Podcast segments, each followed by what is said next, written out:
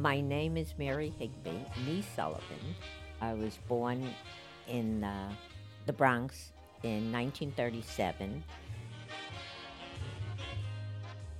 How the Bronx was when I was a child was a lot of families with a lot of kids. I was from a family of four, which was probably one of the smallest families when you had neighbors that had 16 kids, 12 kids. But the good part of it, you were never, never bored. You went downstairs and there was always somebody to play with. I mean, you didn't have anything, but it got too hot. They turned on the pumps, and everybody got thrown in. Mothers, everybody. Most of my friends were all first generation bartenders, moving men, you know. None of them had big jobs or anything. It was all about the people.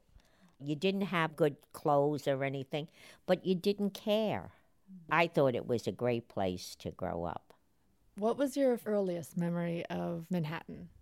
Going to visit my aunts with my mother on the train. One aunt lived in a railroad flat. We used to just race back and forth, back and forth. And the other aunt had children, so, you know, we'd go downstairs and play with uh, my cousins who were a little bit younger than me and just enjoy the whole atmosphere.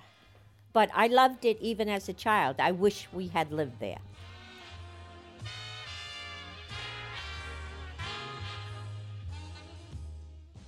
In your experience, how have you seen Manhattan change over the years? Well, when I first went to Manhattan, and even when I was in high school, Third Avenue, for instance, they had the L. So Third Avenue always seemed to me like a shabby street. You know, it seemed like so close and everything, the buildings were old, the apartments, you know, they had a very shabby look to it. And when they took it down, of course, I was out working and everything by the time that happened. They took it down. It just lit up the whole place. It was like a renewal.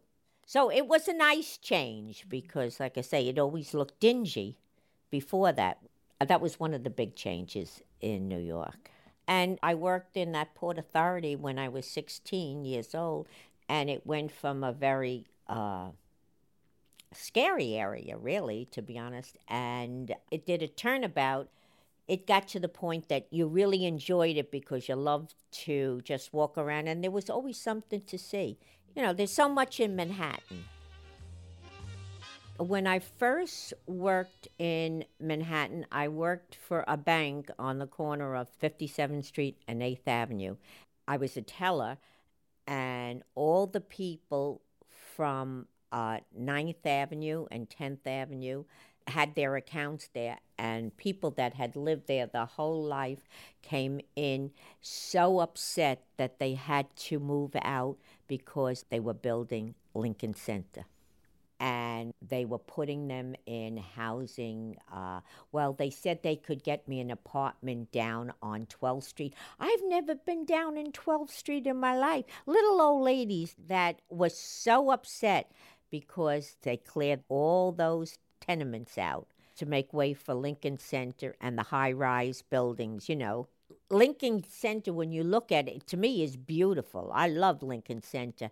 But when you think all the people that were displaced, they were going down to Chelsea, which they didn't like at all. And now look at Chelsea. you can't afford to live there. So it's like a, a whole turnover mm-hmm. type of thing. Do you think if it wasn't for expenses kind of skyrocketing, would you have stayed if you could? Oh, if I could, I would sell my house tomorrow and live in Manhattan because I can't see how anybody could be bored because you could just leave your apartment and go for a nice stroll and you meet all kinds of interesting people. Just walking the streets, there's so much to see. I never hang out in my library in town, but I could go to 42nd Street and tour that library and sit in Bryant Park, and people talk to you. Uh, I had people approach me, You like this? I said, Oh, yeah, that's lovely. Would you ever say you didn't? Probably not. Yeah.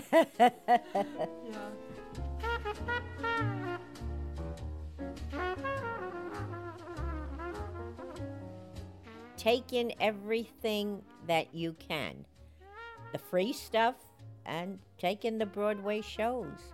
Find yourself a good roommate that you can share the rent with because it's ridiculous. It's absolutely ridiculous.